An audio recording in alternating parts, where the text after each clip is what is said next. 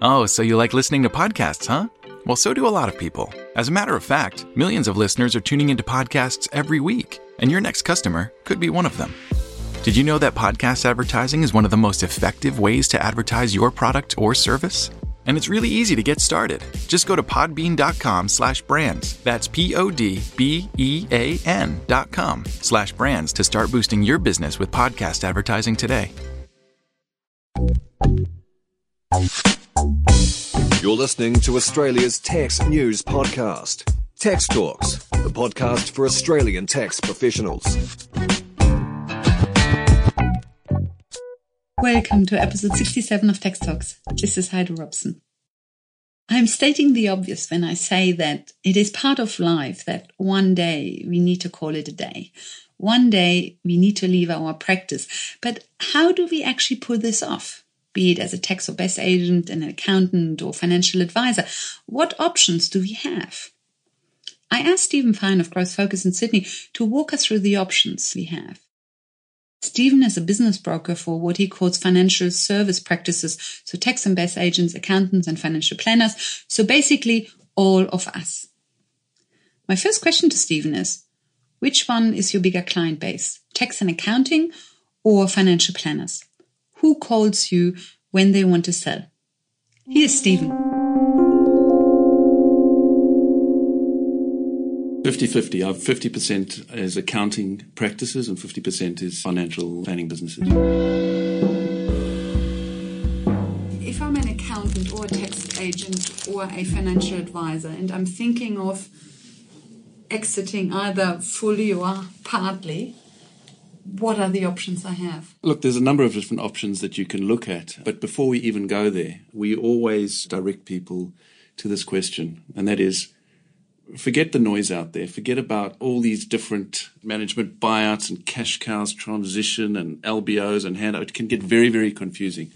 Forget about that and just start with yourself and say, look, let me just think of my own personal situation. And for me, what would be the ideal scenario for me? How much longer do I want to work on for? Do I want to work part time or do I want to exit and stop uh, straight away? We encourage people to ask those questions of themselves before anything else. You don't start with the way if you're not sure that that's the way that you want to go. What we've done is we actually developed a questionnaire because we found when people put in place an exit strategy, it was just like boiling the ocean because we really didn't understand what would work for them and their personal mm. circumstances. And even they didn't understand what would work for them and their personal circumstances. So they hadn't even done the internal assessment of themselves. They were going too quickly to the solution and not saying, okay, begin with me. So first step we say is begin with yourself. We borrowed the principle around the net promoter score, which was a, a concept that Bain Consulting used. Apple and Google use it when they get customer feedback. And quite simply, it's on a scale of zero to 10, on a scale of zero, very unlikely, 10, absolutely, I would refer. The, the, the concept with this net promoter score, if it's anything under eight, they're not going to do it. They're just not going to do it. It has to be eight or above. We've kind of adopted that. There's many questions here. There's questions about control. How do you feel about giving away control? So we use this 0 to 10 scale. Now, if someone says six out of 10, be happy remaining on as an employee, it's going to be a problem. It's a red flag. Even though it's leaning towards, yeah, it'll be fine, we don't think it'll be fine.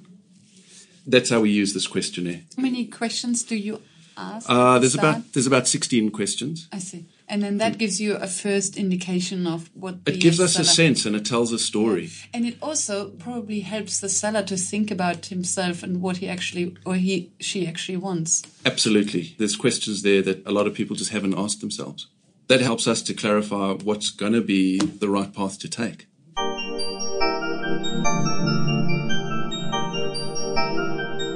This is a really good question that we ask here on a scale of 1 to 10. The new partner coming in? Are you comfortable making further acquisitions with a new partner? Now, if the answer is anything under eight, to us it's a flag. You're not comfortable enough. If it's an eight and above, If you've got the one partner who says, Yes, I want to acquire, I want to acquire, I want to acquire, and you've got the other partner who's on a six or a seven regarding acquisitions, it, there's going to be a problem.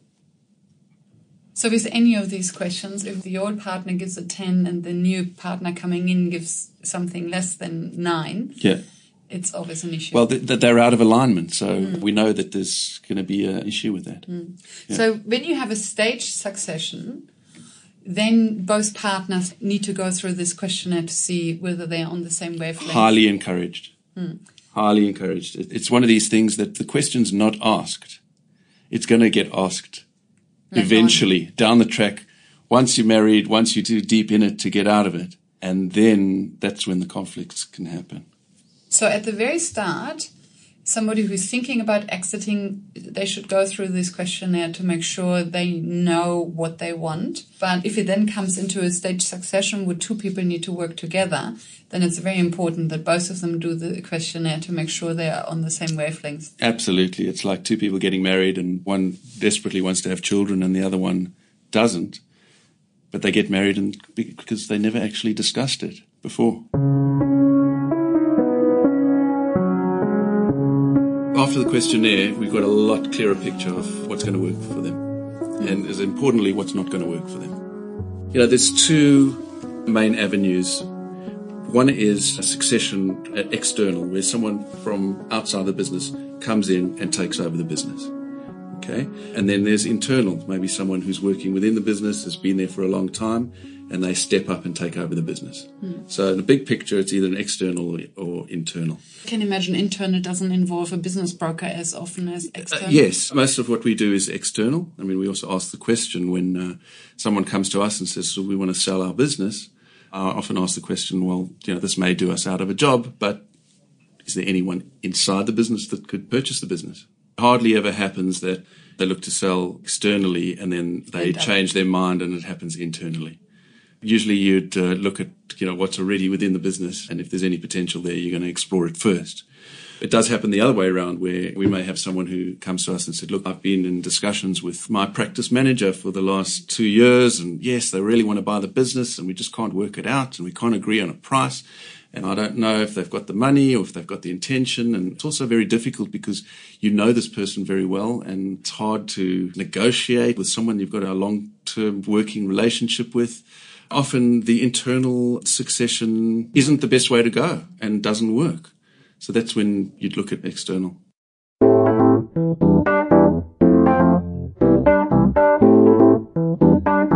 Succession options, if you're looking internally, buyout where the managers get together and say, okay, we're going to buy the business. For the larger businesses, employee share ownership plans, the employees ultimately end up owning the business. Internally, it might be a friendly or known buyer. So they may not have worked within the business, but they know the business very, very well. Maybe a partner or an associated business that's a relationship. An example would be a financial planner and an accountant had a long, long relationship. One buys the other out because they know the business very well. Sometimes they may have shared the same premises and operated as two separate businesses. Or shared the same client base. Correct. Yes. In fact, we've got a situation at the moment where we have a financial planner who owns a share of an accounting practice. And he's actually selling his financial planning business and the share in the accounting practice as one sale. So yes, it does, it does happen where they acquire across the boundaries. I can imagine you've seen a lot of management buyouts, but I mm. can imagine you haven't seen so many employee share. Yes, no, the employee share ownership plans are really for the generally the, you know the top tier organisations. So yeah, look, we touch on it, but it's not something that we really get involved in. And the management buyout also needs to be a fairly sizable business. I mean, you don't you don't see a lot of that at the practice level. There need to be a, number of managers getting together, so it needs to be of, of a certain size. I see. So a management buyout is always when several people buy the, the business together. Generally, yes.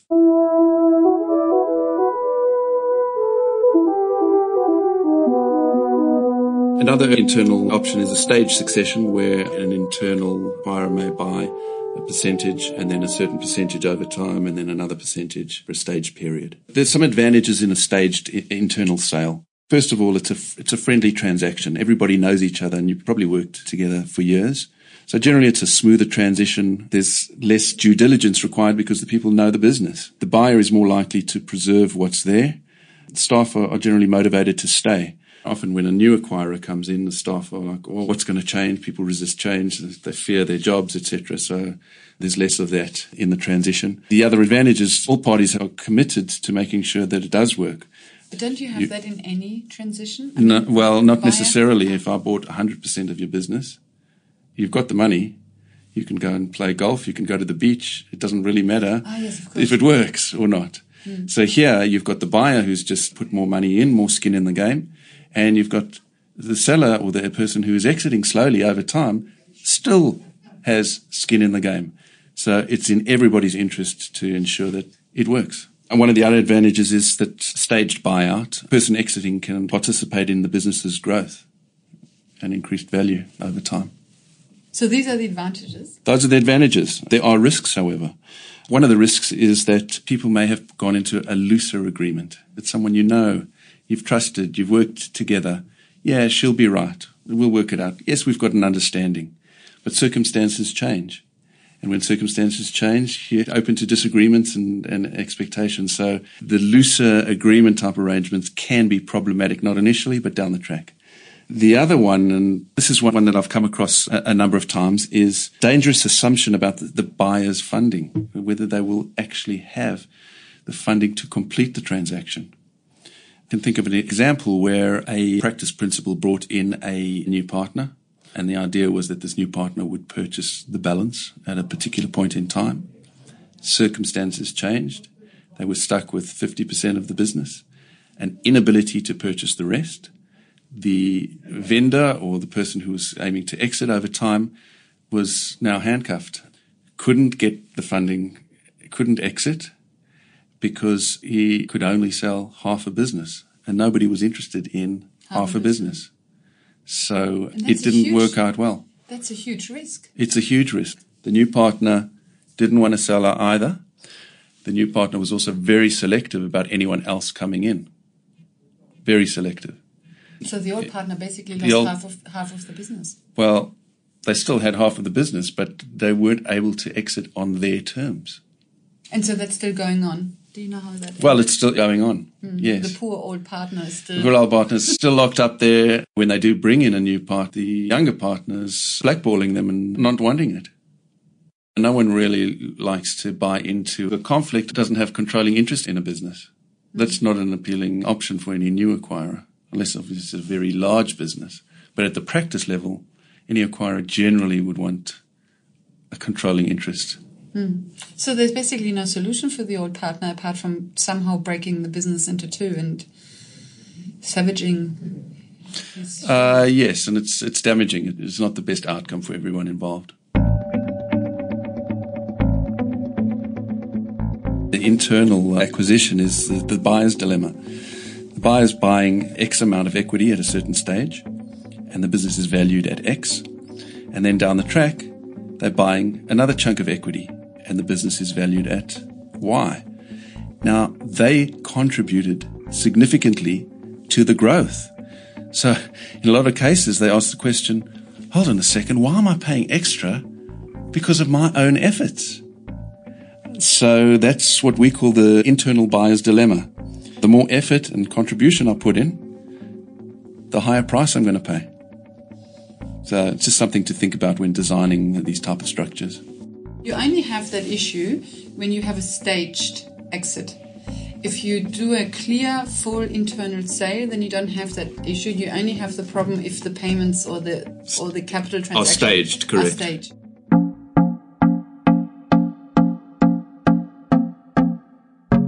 Can you tell me what a workout is? Isn't isn't a workout like a staged succession? Uh, yes, but a workout infers that um, the seller is responsible for the performance of the business over a certain amount of time from the sale. I see. So a workout is like an earn out. It's like an earn out. Yes, okay. the same same okay. thing. Okay. Yeah. Have you ever seen an earn out arrangement working out? No, I've seen payments uh, come out. Absolutely. Yeah. But I think the issue is that of control.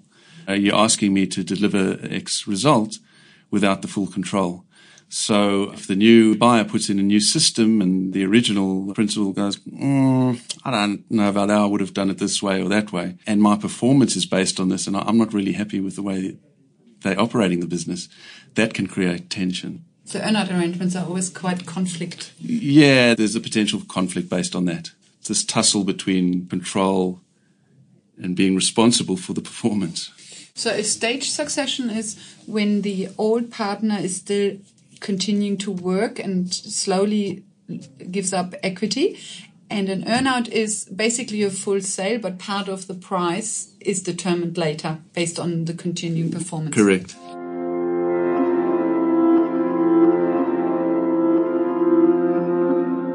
And so then the last in the internal is cash flow. Oh, cash cow. And there you have, yeah, cash cow. And there you have XXX.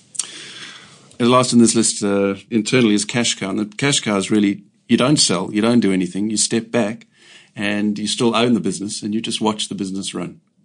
And that's your cash cow. You take the dividend, You come in for two, three hours exit. a day. Correct. Actually, I've, I've seen that happening. Right, I'm seeing that happening with a senior partner who is 80 years old now. right. Generally, that works well when there's over reliance on the owner.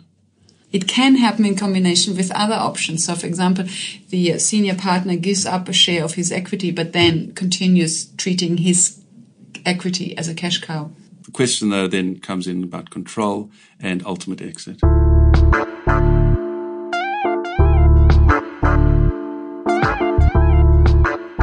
So let's discuss uh, external options. I mean, there's this staged succession, but externally, it's a very, very similar concept. You know, the only difference is the person that, that comes in hasn't been involved in the business up until that point. But once they're in, you're still in the same dynamic as when it's an internal stage succession. And you have the same risks. And it's you've got the same risks. You mentioned something about timed, staged buyouts. Yeah, so you know, timed stage buyout. An example might be an acquirer purchases a, a minority stake in the business, and there's contracts in place to fully purchase the business within a stipulated time period. So the acquirer provides funding if required, supports the growth and profitability of the business, puts their resources in and looks to improve efficiencies and cost saving. And the acquirer may also provide funding for new acquisitions. You know, in many cases, it allows the principals to raise debt without directors' guarantees. The acquirer is usually an industry participant, so they may do this with a number of different businesses. And generally, the advantages are scale advantages, allowing the, the business to operate on a lower cost base. Acquirers may, in these circumstances, pay a premium for the business. At the point that the purchase is familiar with the business and the buying risk is significantly reduced, that's when they would complete the transaction. And so in this case, it's less of a risk that the um, stages don't go through because it's more timed. It's more timed, but it's also you're dealing with a larger organization who's been there and done that. Yeah, so it's with the growth partner. Correct. They want to see this complete, and they're doing it with multiple organizations. It's, it's not like you're dealing with one individual who circumstances may change. They might have a breakdown or marital problems or decide they wanted to change their career. This is a big organization that's got a bigger agenda, so there's less chance of change. I see. So if we have kind of a normal stage succession, we are bringing in one person. When we have a timed stage buyout with a growth partner, we are basically handing it over to a large company, be it you know, Yes. be it an SMSF practice that we now hand over to Heffron or K- I think KPMG just sold their SMSF Yeah. business, but you know you hand it over to a really large growth Yeah, partner. it's like a battleship versus a little tugboat. Tugboat can change their mind very quickly and you're in trouble. The battleship, it's going in a certain direction, it's a lot more predictable. the risks you pointed out about a small stage succession are not so much there when you do a stage succession with the growth partner. Correct, correct. It's a lot harder for battleship to turn around. So the, the most common exit that we deal with is the full sale. It's possibly the simplest and most profitable exit. The reason it's generally the simplest and the most profitable is one can go to the market, create a sense of competition around the purchase. There's a lot less working parts. It's a lot simpler. This is the asset. This is the price. You know what you're getting. This is the contract. These are the payments and it's a lot easier to do. And you get the whole market to compete. You get the whole market to compete. That's the one you prefer most. That's the one you like the most. Yes, I mean, that's the one we do most of. That's the one I think we can provide the most value to. Generally, That's where the highest value comes for the Exeter.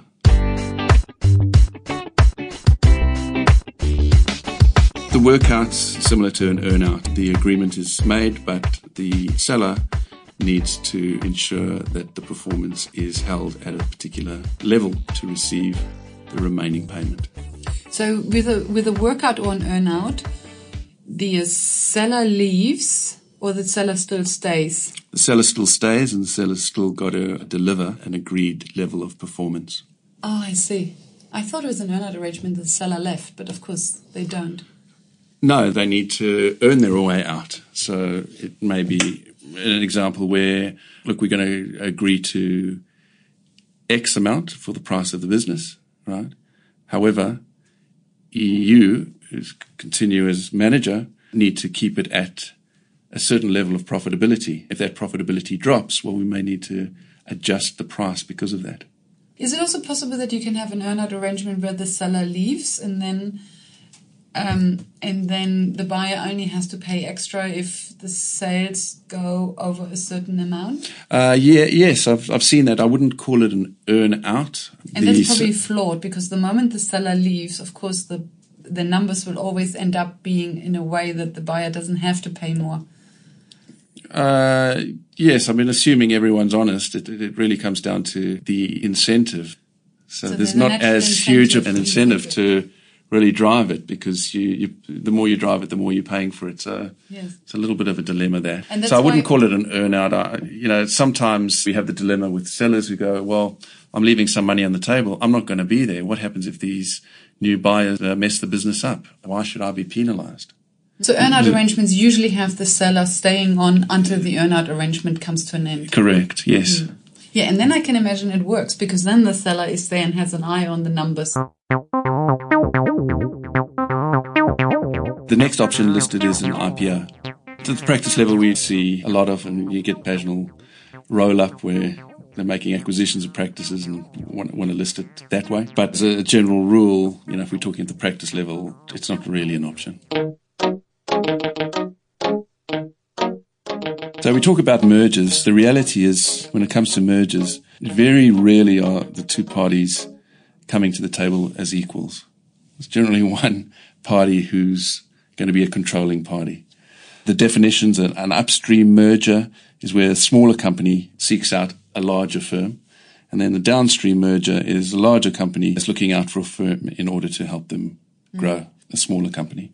And so that means any merger is always an upstream and a downstream merger. Correct. It- yes. I mean, it's called a merger. In a perfect world, you think, you know, everyone's happy and everyone's equal and one and one makes three. Fantastic. In principle, sounds all good, but downsides of it are cultural clashes, not mixing well together, liabilities, hidden liabilities that pop up that weren't anticipated, new management disagreeing, employee motivation, and ultimately the smaller companies is giving up control. That's the reality of it. In any merger, if there's an unhappy party, well, they generally stop producing and it lowers the total value.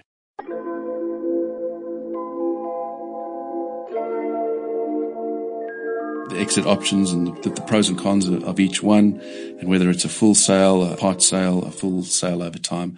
And in looking at that, one can get quite confused, not know where to turn or what avenue to follow. So again, just take it back to the very, very beginning. Forget about it all and just think of yourself and ask yourself these key questions. That's generally where I would start in any question around exit and succession. Be prescriptive to someone if I don't know their circumstances. I mean, the reality is we do more of these than anything else. You More know, of so- the trade sales. yeah, but that's also because we've chosen to do that. So I don't want to be hmm. saying this is more popular than this because it's not like I've got a fair sample size. Hmm. Okay, because more people who are doing trade sales are going to come to us than people who want to do friendly or known buyer deal or a management buyout or a state succession. It's it's, it's unlikely. Hmm. Yes, we do have people and we do work with people in that area, but more people are going to come to us for the trade sale than they are going to come to us for that. I wouldn't be giving you a fair sample size if I said this is more popular than that. Yes. Because you tend to only see a Correct. certain I'm- I'm- action point. Because, that's more of our primary focus is, is the trade sales.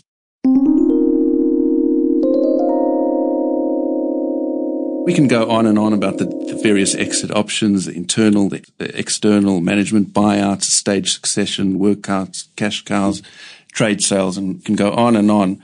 But at the end of the day, none of that really matters. The most important thing is understanding yourself and challenge is really the diagnosis stage. Once you understand yourself and know what's going to work and what's not going to work, then you start looking at these avenues. But the diagnosis is the big challenge. Spend the time diagnosing, be very, very clear on the results, and then look for the solutions. Don't even explore any solutions before you've done the diagnosis. Steven mentions a questionnaire to find out what the ideal exit for you would look like, doing a diagnosis of what would or wouldn't work.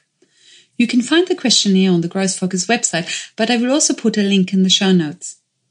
In the next episode, episode 68, Ian Taylor, chair of the Tax Practitioners Board, will talk about continuing professional education. And talking about CPE, you know that you can claim CPE for every episode of Tax Talks you listen to. I just want to check that you know that every episode of Tax Talks counts as CPE without any cap. So Thank you for listening. Bye for now and see you in the next episode.